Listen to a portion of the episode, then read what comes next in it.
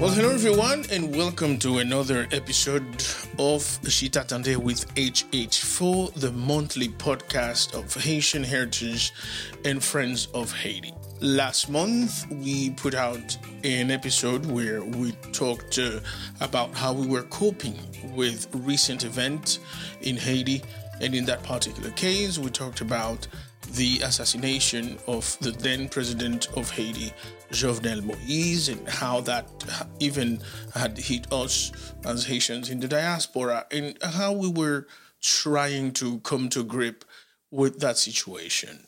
It is unfortunate that in this uh, edition of the podcast, we are still grappling with another tragic event. And as you know, 11 years ago, Haiti was hit by a 7.0 magnitude earthquake which devastated the country. Unfortunately, on August 14th, the same happened, but at a 7.2 in the scale of Richter in the southwest of Haiti.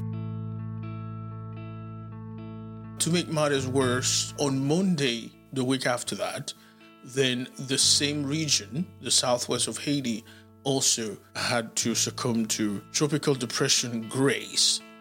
So a lot has gone on, and the call for Haitian heritage and Friends of Haiti to return to Haiti and to provide the aid that we usually do is on.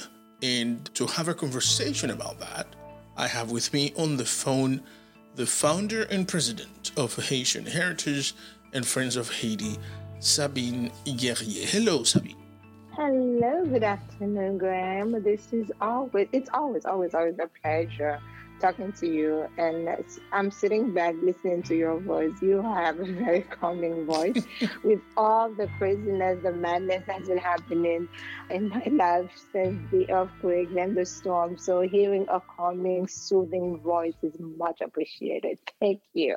Thank you very much for the kind words, Sabine. And I'm very happy that you took a moment to talk to me about this situation because I, I know that your your life basically has been turned around since since the moment it happened because everybody need to talk to Sabine. Everybody look for Sabine. And so I will not be taking a lot of your time, but if you would, did you in a million year think that in your lifetime you would see another earthquake in Haiti? I would say in all truthfulness, yes because we know that Haiti, especially on the northern side, we sit in the worst place in the world, worse than what they have in California. So it's not surprising to me that it has happened.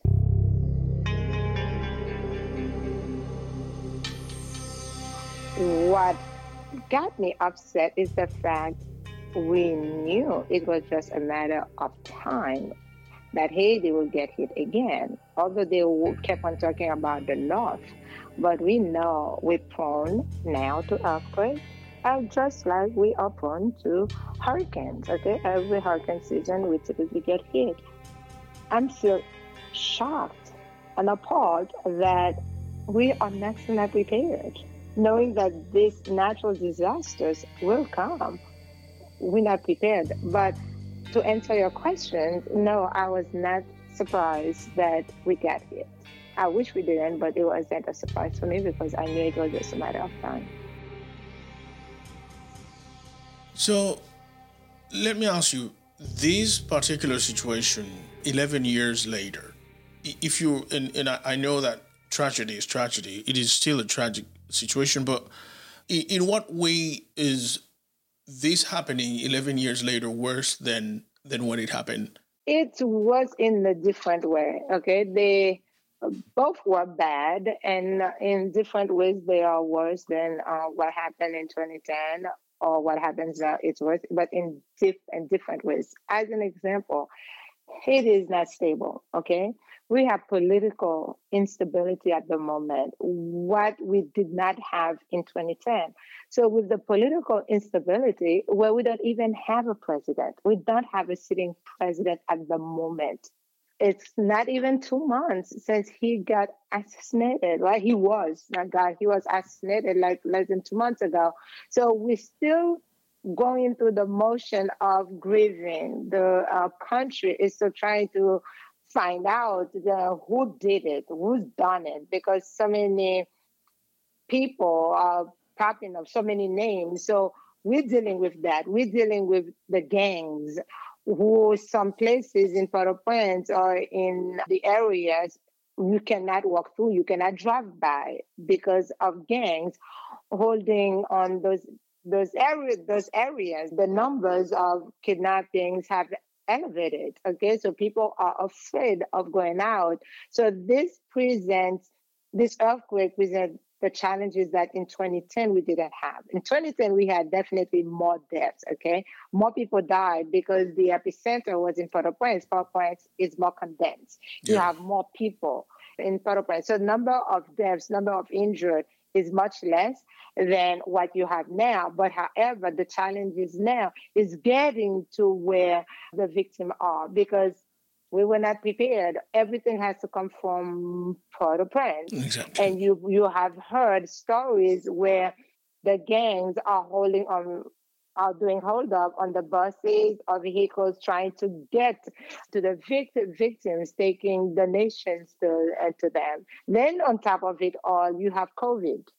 20, 2010, you did not have COVID. Now you have COVID. So it's a challenge towards money. It's a challenge for, to find volunteers to go down there and provide help because a lot of people took financial hit and a lot of people are not vaccinated or even if they are, are afraid to go to Haiti to provide the much needed help because of COVID. So different set of challenges, but I would say they are both bad. Both times are bad. Yes, I, I, I remember that last month when we talked about Haiti and how we were grappling with the whole thing, and it was we were asking ourselves, you know, at, at what point does the nation catch a break? And we're always hopeful that it is. I remember you. I, I, I saw a recent interview you had on TV where you said, you know, it just hasn't happened yet, but we know that it's around the corner. The the brighter day, as you put it. So, I suppose the question here is with all that happening, especially now that you've mentioned COVID, you've mentioned the political void in terms of not not, not having a president, not having even an, an actual full Congress, the gang epidemic, if you will. So HH4 is going to Haiti anyway. We are responding to the call. How would you compare the animals? How would you compare the impetus? How would you compare the the rhythm of things from that moment in 2010 when we decided let's go and do it, and this time um, the volunteers? What's the spirit uh, among among volunteers and, and donors?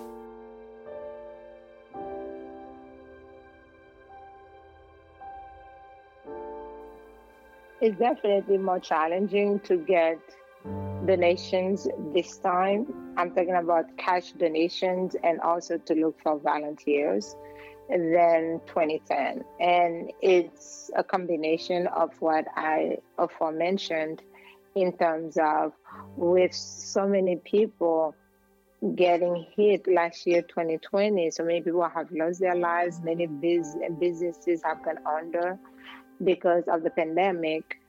And now this year, we're trying to recover, the economy trying to recover, but yet we have the variant, the Delta variant. So it's like, okay, we're back again to not where we started, but more a new challenge. So a lot of people, a lot of volunteers, they are concerned about exposing themselves to the area we also have constraints because as a, an organization, since we are a small nonprofit organization, many of our donors base are individual. USAID, a lot of big organizations prefer to go to the big names organizations, although the small organizations do the most work because we go to Haiti.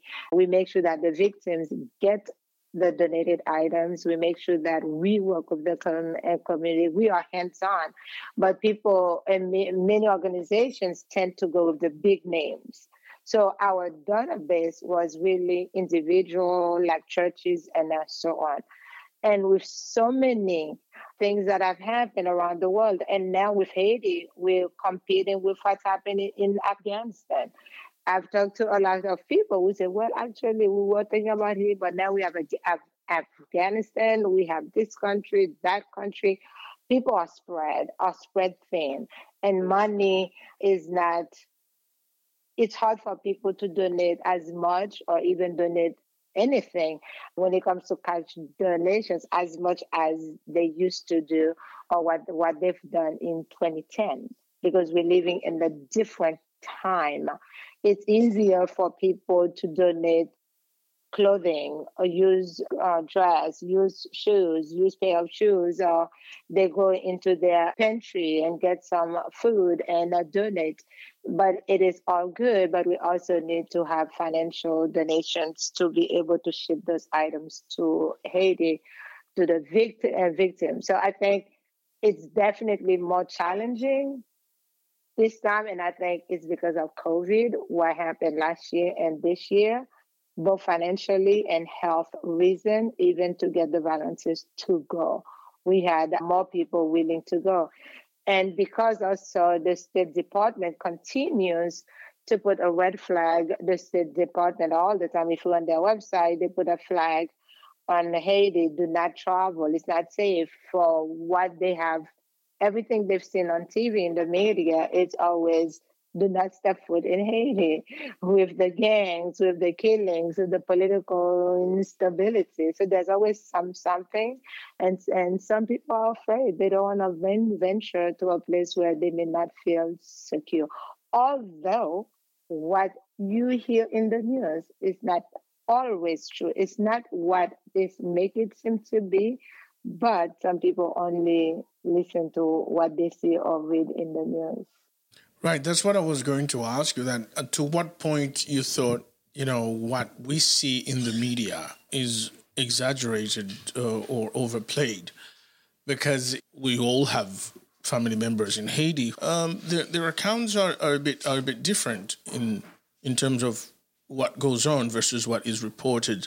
But again, that seems to be the, the theme all the time. So we have grown accustomed to it. But it is unf- unfortunate because anybody who, who probably would genuinely want to go to Haiti and help out and be a volunteer and have that experience it, it is probably refraining from doing that because of what they've seen in the media, as you've said.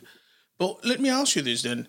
What do you expect to walk into now when you get to Haiti with Haitian Heritage and, and Friends of Haiti? Uh, what is the most immediate help that is needed right now?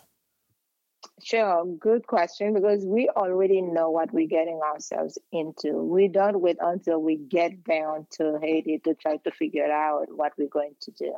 We work with local hospitals, local elected officials, local leaders to know what is it that you need because we do not pretend just because we are Haitian based organization, but we don't we're not living, we're not currently living in Haiti. So we do not assume to know what Haiti needs. We work and they tell us, you know, first of all, the first question we ask, do you need us there?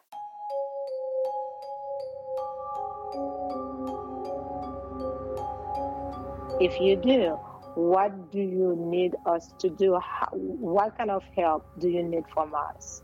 What kind of supplies? What are your needs? So by the time we get to Haiti, we already know where we are going, who we are going to work with, what exactly we're going to be doing, and who we are going to give the uh, the donated items to. So the immediate needs for right this moment when we go, they want it medical care and also providing food, providing clean water, providing hygiene kits, providing cleaning products. Because, like you said at the beginning of the show, two days after the earthquake, we had a storm hit Haiti and there was mudslides. There was a lot of flooding.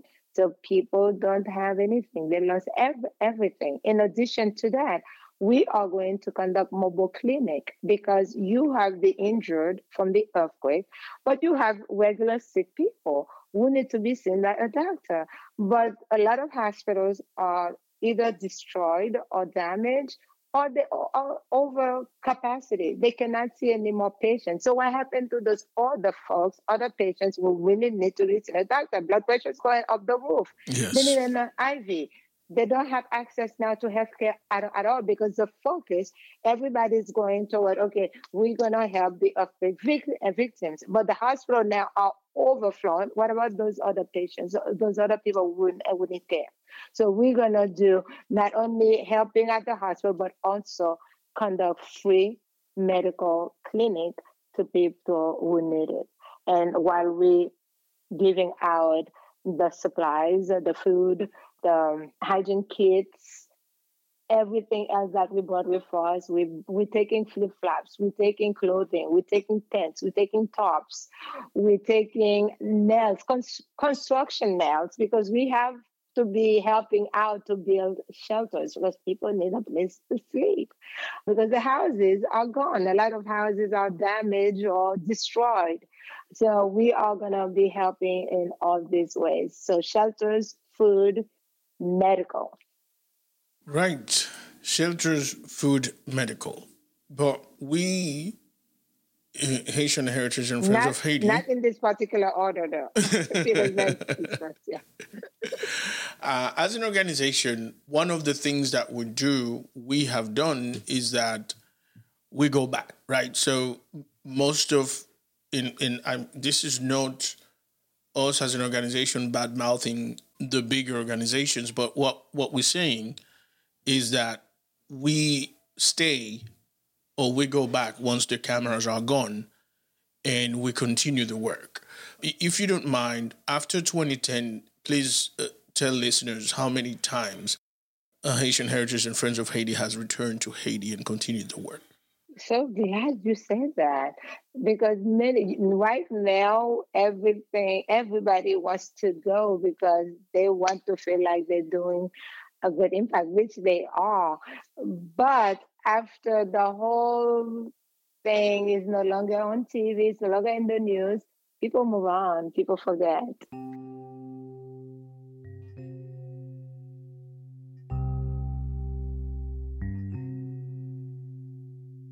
Haitian Heritage and Friends of Haiti, we do not forget, we go back. We typically take between three to four trips a year to Haiti uh, to continue to help because the people living in remote areas in Haiti, nine times out of ten, they do not have access to health care. So they still need to get access to health care. They don't have access to clean water.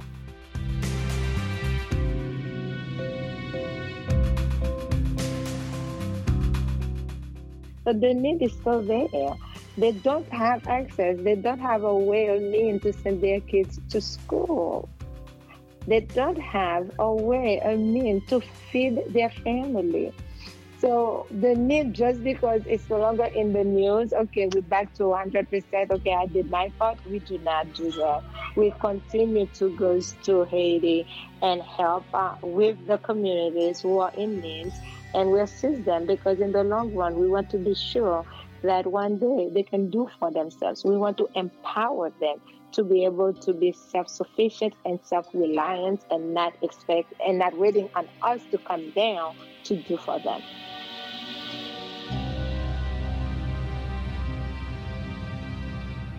Excellent. And if you, uh, our listeners, you've listened to the few episodes we've we've done before, we've talked about some of the projects that are already ongoing in Haiti at the hands of HH4. So if you haven't, you can just go back and listen to our four four prior episodes that we've done.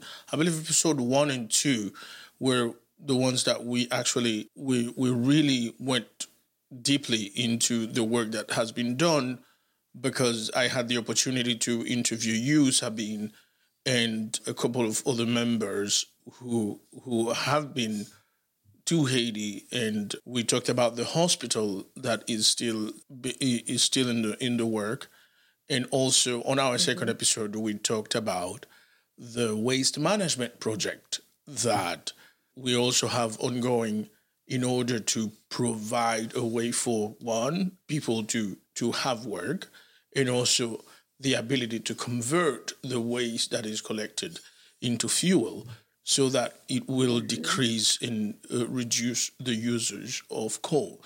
So again, when the Camerons are gone, we continue to work in Haiti for Haiti, even though a big majority of us are out live uh, outside of Haiti. Uh, this is the type of organization that you should look into if you are if you are serious about doing something that is that is a bit long lasting.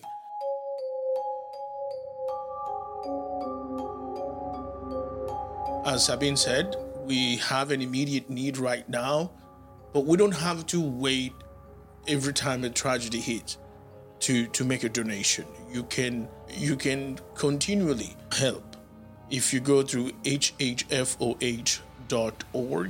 hhfoh.org, you will find the ways to contribute to this organization. And also, if you want to volunteer, you can contact, go to our, on our page, make contact with Sabine, and um, you are all welcome and invited to the next few trips to Haiti. Lastly, Sabine, I wanted to um, mm-hmm. ask you after this, after everything is said and done, now we are dealing with a, with a, a new number of a, a homeless population, no? So, and some of that will be added to the tens of thousands that back in 2010 lost their homes and still haven't haven't recuperated from this.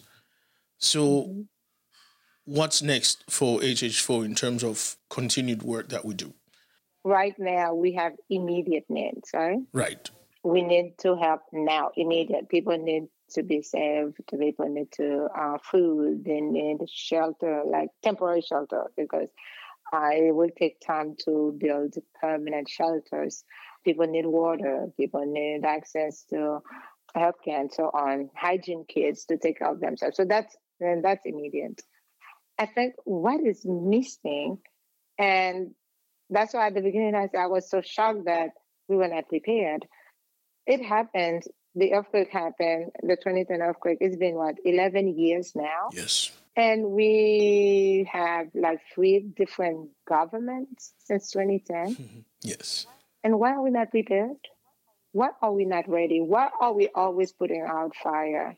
So I would love once the immediate needs are done, or in parallel, we start putting a team together to start working about mid and long term goals. Yes. So we can be better prepared. So we're not always jumping through the loops, hope and loops to see, okay, oh my God, here's another crisis. We, we know it's coming. What is our plan? And I think that's something HH4 would love to work with any other organizations, any other agencies to think about the long term. How do we better prepared get? Because a lot of other countries they do get earthquakes, they do get hurricanes all the time. They get hit by snowstorm and so on they know it's coming. They may not know exactly when, but they know that's something they are getting. In California, you, in Los Angeles, you have the fire uh, storm all the time. What do we do? How do we prepare ourselves for things that we know that it's coming? I think that is critical. It's immediate. Otherwise, we're always going to have to react. We need to stop reacting and be proactive in solving the issues that we know will be coming. I think that's an approach that I want HHO to take. And I would like to work with other experts, other subject matter experts in this topic and see how we, collectively, can put our heads together obviously it's not being done. Otherwise, we would not be jumping again. So, what can we do to assist the people who need to make sure when we have a crisis, we just implement and we just execute it good in it. It's not the time that we're thinking, oh my God, what and what do we do? Port-au-Prince should not be sending supplies to like I. Every department should be self-sufficient. Right. Yes. So if there's a crisis, okay, let's go. Alert, alert. I don't know if it's whatever text message, but everybody knows something is not right. Get to the point because we already have some fire drills. So we know when you hear that alert, however it is or whatever it is, you know what you need to do. You know where to go get shelter. We already have a plan in place and we have the fire and the fire drill. I need to, I'm calling on people who are the experts, who are the subject matter experts. Let's put our heads together on getting Haiti prepared for natural disasters because we are prone for natural disasters. Excellent. So, uh, our the, the, next thing we are going to tackle, other than uh, apart from what we have already started, then if I hear correctly, is emergency management, and you have through this podcast made a call to any uh, expert in emergency management that would like to collaborate with us so that we can help with a with that in Haiti. And I think is it's a fantastic idea because the as you said, there is no reason why after 11 years of the same experience we're still caught surprised and, and unprepared because it, it, doesn't only happen to us. In being a country of little means or or or being a poor poor country doesn't excuse the fact that we don't have the means to predict and have people prepared to withstand this kind of situations. So I know that you have to go, Sabine, but just a few questions more. And one, mm-hmm how long is this envoy is going to go for in Haiti? How long uh, do you guys plan to stay? And uh, how quick after returning are we going back to Haiti? Yes, uh, we actually got a question like that. I was on the conference call early earlier at four with an African American church, and they asked, in case we're not able to make it this time, how quick? I said, we are always ready to go. We can go in November or December, depending on number of volunteers. And if we have five, five volunteers at the minimum willing to go to work, we'll go.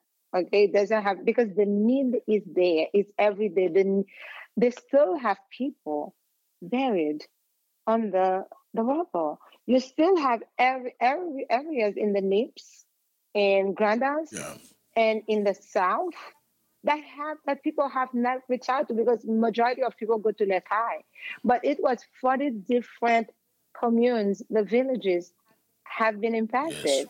And a lot of these places, I was watching a video last week where ah, maybe you have seen it the doctor, quote unquote unquote doctor that they are calling that doctor was helping the injured. He's using jeans and old jeans to cut out pieces to make them as a tourniquet or as a, as a brace if you uh, had your arm broke or your leg broke.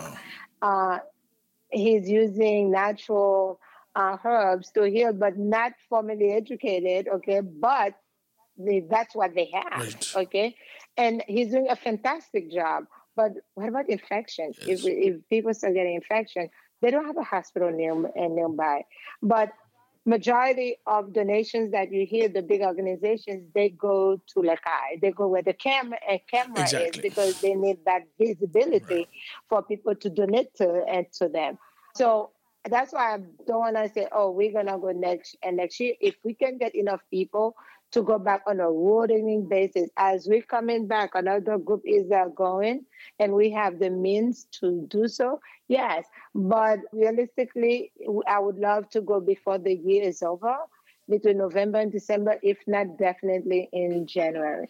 Excellent. Another reason you should think about donating to an organization like ours is because we don't have, like the big ones, we don't have overhead cost Everybody who belongs and volunteers to Haitian Heritage and Friends of Haiti has a day job. that includes Sabine, who is the president of this group.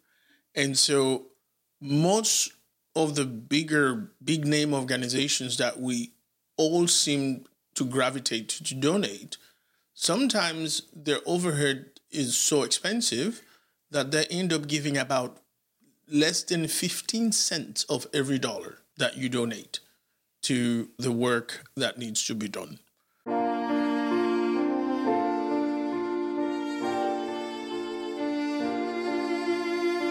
To us, that's not the way it is. Everything, everything you donate, all of it goes to the people that need it, to the people that the work needs to be done for. So, again, I would like to invite you to go to our website, hhfoh.org, and donate, donate, donate.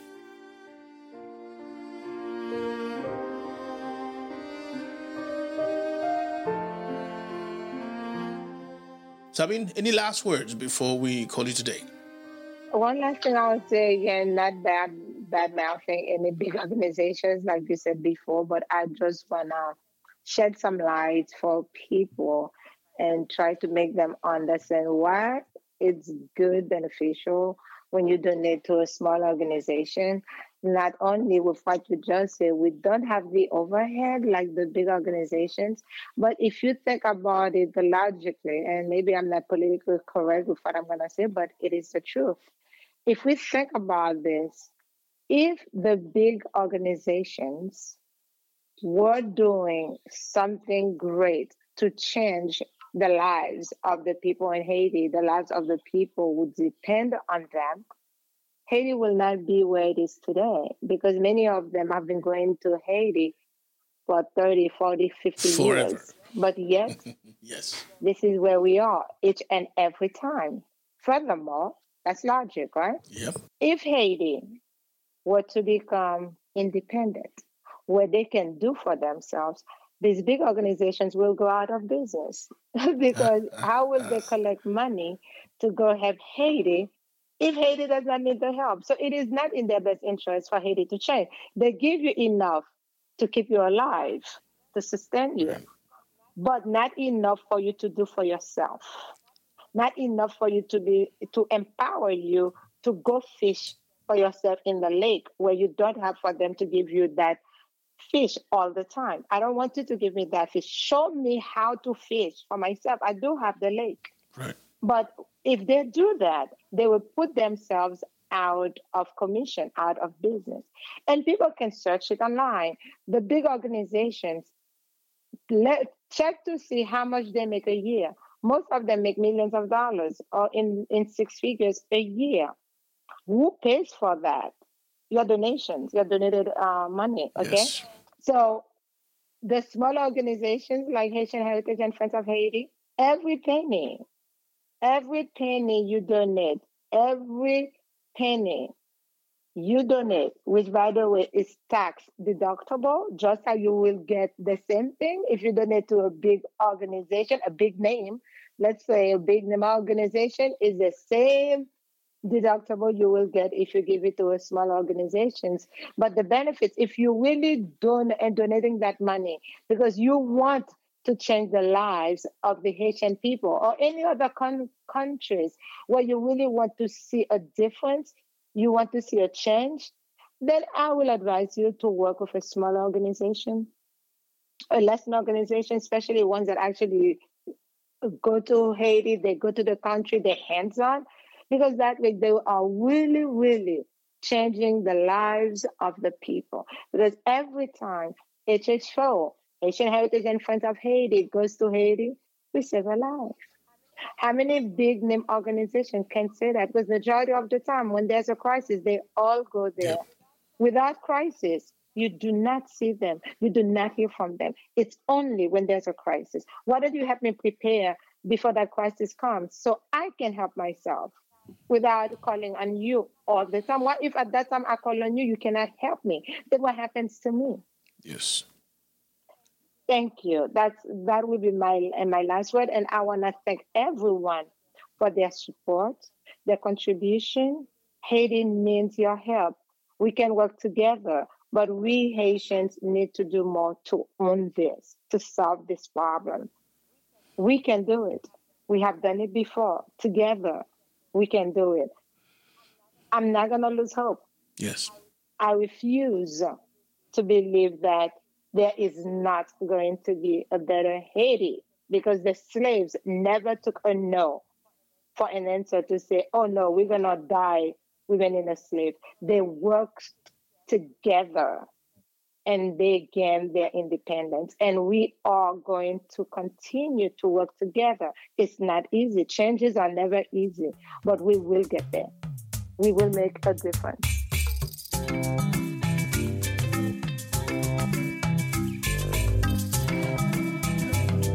Sabine here once again, thank you very much for this moment with us. And we hope to have you back to report on the trip for our next episode. And uh, hopefully, we have a little bit of a underground chronicle that we can also add for our listeners. So, once again, Godspeed on the trip and uh, please stay in touch. And we know that, again, as you mentioned, all of the difficulties that are there now, meaning COVID, political instability, um, gang violence, and all of it. So you all be very, very careful. Take good care of yourselves. And uh, thank you for the work and thank, thank you, you for the for the selflessness that you guys show every day to by doing this. Thank you to you and thank you to everyone. We would not have been successful without the support, collaboration, contribution of everyone. We all play our part. We are one big happy family. Thank you so much, and please continue to give Haiti and the Haitian people in your prayers. Thank you, Graham. You are fantastic. Thank you. Thank you so much. Thank you so much.